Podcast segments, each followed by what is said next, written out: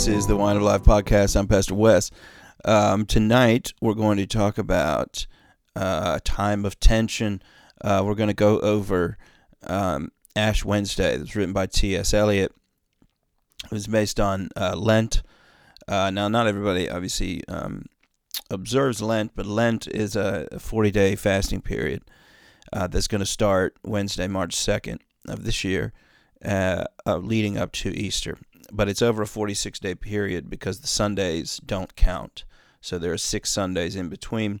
And Ash Wednesday um, has six parts to it. So that's what I I think that that's what he was writing it based on is those six days that leads up to um, the resurrection. And uh, I think it's something to think about um, whether you fast or not, or whether you um, observe Lent. I think uh, we need to uh, start thinking about what Christ went through. Uh, we need to start thinking about what Christ means to us, what the resur- what the, the death and the resurrection of Jesus Christ means for us for Christians.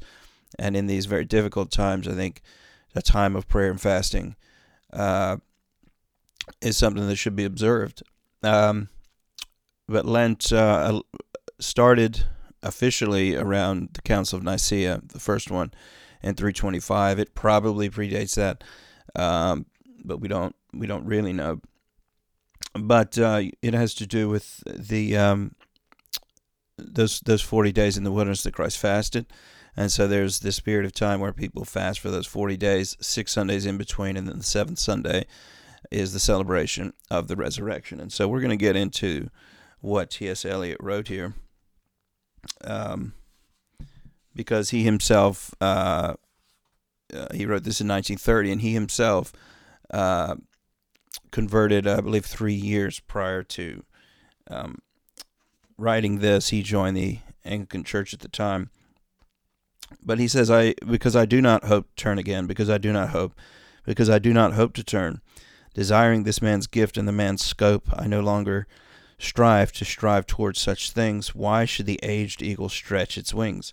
Why should I mourn the vanished power of the usual reign, because I do not hope to know again the infirm glory of the positive hour, because I do not think, because I know I shall not know the one veritable transitory power, because I cannot drink there where trees flower and springs flow, for there is nothing again, because I know that time is always time, and place is always and only place, and what is actual is, is actual only for one time, and only for one place. I rejoice that things are as they are, and I renounce the blessed face. I renounce the voice, because I do not hope to turn again. Consequently, I rejoice having to construct something upon which to rejoice, and pray to God to have mercy upon us. And I pray that I may forget these matters that with myself I too much discuss, too much explain. Because I do not hope to turn again, let these words answer For what is done, not to be done again, May the judgment not be too heavy upon us. Because these wings are no longer wings to fly, but merely vans to beat the air, the air which I now thoroughly smell, uh, small and dry, smaller and drier than the will. Teach us to care and not to care. Teach us to sit still. Pray for us sinners now and at the hour of our death. Pray for us now and at the hour of our death. And so, part one has to do with this um, hopelessness that he has. His wings uh, cannot fly anymore. He cannot ascend. He cannot climb. And so it's a realization of who he is as a sinner. And uh, he's struggling with this. There's a hopelessness there that there's no point in doing anything that he's doing. And it's it's twofold here because he's talking about himself, one as an individual, but then he also says things like us. So he's talking about the community or, or perhaps the nation there. But then we get to part two. Um, Lady, three white leopards sat under a juniper tree. In the cool of the day, having fed to satiety, on my legs, my heart, my liver, and that which had been contained, in the hollow round of my skull. And God said, Shall these bones live? Shall these bones live? And that which had been contained in the bones, which were already dry, said, chirping, Because of the goodness of this lady, and because of her loveliness, and because she honors the Virgin in meditation, we shine with brightness. And I, who am here dissembled, proffer my deeds to oblivion and my love to the posterity of the desert and the fruit of the gourd. It is this which recovers my guts, the strings of my eyes, and the indigestible portions which the leopard rejected. The lady is withdrawn in a white gown to contemplation in a white gown. Let the whiteness of my bones stone to forgetfulness, or atone to forgetfulness. Sorry. Hard to see. There is no life in them, as I am forgotten, and would be forgotten, so I would forget, thus devoted, concentrated in purpose. And God said, Prophesy to the wind, to the wind only, for only the wind will listen. And the bones sang, chirping, with the burden of the grasshopper, saying, Lady of silences, calm and distressed, torn and most whole, rose of memory, rose of forgetfulness, exhausted and life giving, worried, reposeful, the single rose is now the garden where all loves end, terminate, uh, torment of love unsatisfied, the greater torment of love satisfied, end of the endless, journey to no end, conclusion of all that is inconclusible, speech without word, and word of no speech, grace to the mother for the garden where all love ends. Under a juniper tree the bones sang. Scattered and shining, we are glad to be scattered. We did little good to each other. Under a tree in the cool of day, with the blessing of sand, forgetting themselves and each other, united in the quiet of the desert. This is the land which ye shall divide by lot, and neither division nor unity matters. This is the land we have our inheritance. And so we see that he had hopelessness in part one. Now in part two, leopards have come and they have eaten him. And all that's left are the uh, are the indigestible parts and the shining bones, and the bones have been cleansed. And there's a allusion to the book of Ezekiel there well, you know, shall these bones live? Uh, Ezekiel 37. And so he's saying that he shall live, that he's been cleansed, and that this lady in white is there to transform him, and she is beautiful, and she is a guide to him, and, and she's someone. Now, some people say that the lady in white is supposed to be uh, Mother Mary. Um, I reject that because it says the lady in white honors the virgin. The virgin is obviously a reference to Mary. So the, the lady in white is the church, and the church is transforming him in his repentance. He now is, is out in the wilderness ready to receive the inheritance. So now we go to part three. At the first turning of the second stair, I turned and saw below the same shape twisted on the banister, under the vapid and the fetid air, struggling with the devil of the stairs, who wears the deceitful face of hope and of despair. At the second turning of the second stair, I left them twisting, turning below. There were no more faces, and the stair was dark, damp, jagged, like an old man's mouth driveling beyond repair, or the toothed gullet of an aged shark. At the first turning of the third stair was a slotted window, bellied like the fig's fruit, and beyond the hawthorn blossom in a pasture scene the broad backed figure, dressed in blue and green, enchanted the Maytime with an antique flute. Brown hair is sweet, brown hair over the mouth blown. Lilac and brown hair, distraction, music of the flute, stops and steps of the mind over the third stair, fading, fading. Strength beyond hope and despair, climbing the third stair. Lord, I am not worthy. Lord, I am not worthy. But speak the word only. Now, in this, he is now ascending, but he's not using his wings. He is climbing stairs. And so as he ascends, he looks behind him and he sees uh, a shadow figure or a, a vapor uh, struggling with the devil.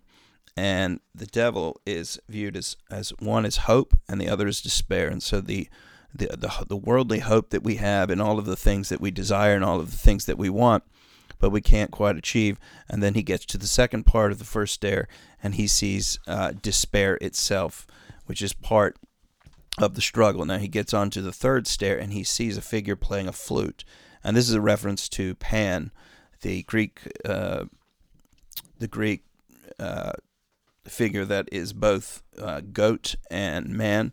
That uh, is a picture of sensuality, and so he's struggling with the sensuality of his life, with the the desires of the flesh, and he's trying to leave all that behind. And he says, I'm not worthy, speak only the word to me. So we move on to part four, uh, who walked between the violet and the violet who walked between the various ranks of varied green, going in white and blue in Mary's color. Again, a uh, allusion to the Virgin, talking of trivial things in ignorance and in knowledge of eternal dolor, who moved among the others as they walked, who then made strong the fountains and made fresh the springs, made cool the dry rock and made firm the sand, in blue of larkspur, blue of Mary's color, Sovegna vos, which is be mindful. Here are the years that walk between, bearing away the fiddles and the flutes, restoring one who moves in time between sleep and waking, wearing. White, light, folded, sheathed about her folded, the New Year's walk, restoring through a bright cloud of tears, the years restoring with a new verse the ancient rhyme, redeem the time, redeem the unread vision and higher dream, while jeweled unicorns draw by the gilded hearse, the silent sister veiled in white and blue between the yews, behind the garden god, whose flute is breathless, bent her head and signed but spoke no word. But the fountain sprang up and the birds sang down, Redeem the time, redeem the dream, the token of the word unheard, unspoken. To the wind shake a thousand whispers from the yew, and after this our exile. And so he's now contemplating death, and he's talking about the transformative uh, power that the woman has, the ability to put away and redeem the time, to put away sensuality. So again, a, a allusion to the pan sensuality, the years walking between, bearing away the fiddles and the flutes. So sensuality being put away, and the uh, being clothed uh, in white light. And so the lady is having a huge impact on his life. And so the yew is this uh, tree that is planted in uh, in what are they called cemeteries. And so there's a redemption of time between birth and death. The exile, of course, being death, which is the end. So now on to part five. If the lost word is lost, if the spent word is spent, if the unheard, unspoken word is unspoken, unheard, still is the unspoken word, the word unheard, the word without a word, the word within the world and for the world. And the light shone in darkness, and against the word, the unstilled world still whirled about the center of the silent word. O my people, what have I done to thee? And that comes from Micah 6 3. Uh, where shall the word be found? Where will the word resound? Not here. There is not enough silence, not on the sea or on the islands, not on the mainland, in the desert or the mainland for those who walk in darkness both in daytime and in the nighttime, the right time and the right place are not here. No place of grace for those who avoid the face, no time to rejoice for those who walk among noise and deny the voice. Will the veiled sister pray for those who walk in darkness, who chose thee and oppose thee, those who are torn on the horn between season and season, time and time, between hour and hour, word and word, power and power, those who wait in darkness? Will the veiled sister pray for children at the gate who will not go away and cannot pray? Pray for those who chose and oppose. O my people, what have I done unto thee? Will the veiled sister between the slender yew trees pray for those who offend her, and are terrified and cannot surrender, and affirm before the world, and deny between the rocks, in the last desert between the last blue rocks, the desert in the garden, the desert, the garden in the desert, of truth, spitting from the mouth the withered apple seed. O my people. And so now he's struggling from an evangelical, uh, an, an evangelistic perspective. He's talking about the world, the fact that the woman has uh, given the word out to the world, and yet there are some who chose and some who oppose. And he's saying, Will we continue to pray for these? Um, what about those who don't hear the word, which is often a, a big um, question? What happens to those who never hear the gospel of Jesus? And so he's struggling with this. So it's not just that he wants himself to be transformed as he was transformed, what he went through with the leopards, and then the fighting, going up the stairs, and then needing the lady to guide him and to transform him. He also wants that to happen to the world, and specifically would be his people or his nation that he's living in. He wants uh, his community, his society, his nation to be changed, and the world from there to be changed as well. And so we see a lot of of of basic Christian questions that we would think about a lot. Um, but now we move on to, to part six. Uh, this is the last part, or the sixth Sunday, as I would say. It says, Although I do not hope to turn again, although I do not hope, although I do not hope to turn, wavering between the profit and the loss, in this brief transit where the dreams cross, the dream cross twilight between birth and dying. Bless me, Father, though I do not wish to wish these things. From the wide windows towards the granite shore, the white sail still flies seaward, seaward flying unbroken wings, and the lost heart stiffens and rejoices, and the lost lilac and the lost sea voices, and the weak spirit quickens to rebel, for the bent golden rod and the lost sea smell. quickens to recover the cry of quail and the whirling plover. And the blind eye creates the empty forms between the ivory gates, and smell renews the salt savor of the sandy earth. This is the time of tension between dying and birth. The place of solitude where three dreams cross between blue rocks, but when the voice is shaken from the yew tree, drift away, let the other yew be shaken and reply. Blessed sister, holy mother, spirit of the mountain, spirit of the garden, suffer us not to mock ourselves with falsehood. Teach us to care and not to care. Teach us to sit still, even among these rocks. Our peace is His will. And even among these rocks, sister, mother, and spirit of the river, spirit of the sea, suffer me not to be separated, and let my cry come unto thee. And so here he is completely transformed. His wings are now unbroken, and the savor of the smell of the earth, the salt, the salt sea, the sand, it all comes back to him. He now has purpose. He now has a belief because he's been renewed. His hope is restored, except it's a different type of hope. He's left the hope of the world, he's left the pleasures of the world, he's left despair, and yet he still is struggling with sin. And so he still asks for prayer. He still asks that he be not separated, that, that what he's living through now is this time of tension, being uh, with God and yet being separated from God. Christ is in heaven, and yet Christ is in me the Holy Spirit is working in me, and yet I'm not. I'm, being transformed, but I am not fully transformed and glorified yet. So I'm being sanctified, but I'm not glorified. And so that tension between dying, uh, between birth and death, is for the Christian something very difficult because, as we see in the world, very horrible things happen. We sometimes people say, "Where is God?" Uh, or they'll be angry, uh, and we ask those questions too. And um, but it's this process of being uh, transformed and being purged out that we're all going through all at the same time. And uh, in this, I think it's important that you also, if you want to get more into what he's writing about, you can read Dante's Purgatory. Um, Beatrice being his guide, very similar to the way that uh, the Lady in White is um, the guide for T.S. Eliot here. But the idea that the church is supposed to be transforming the world and guiding individuals, which then guide nations and peoples.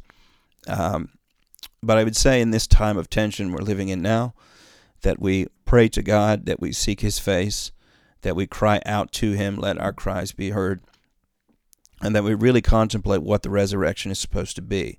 That the resurrection is supposed to give us perspective, it's supposed to give us purpose, uh, it's supposed to abolish death uh, bring us life and bring us immortality. This is what Paul tells us in 2 Timothy 1.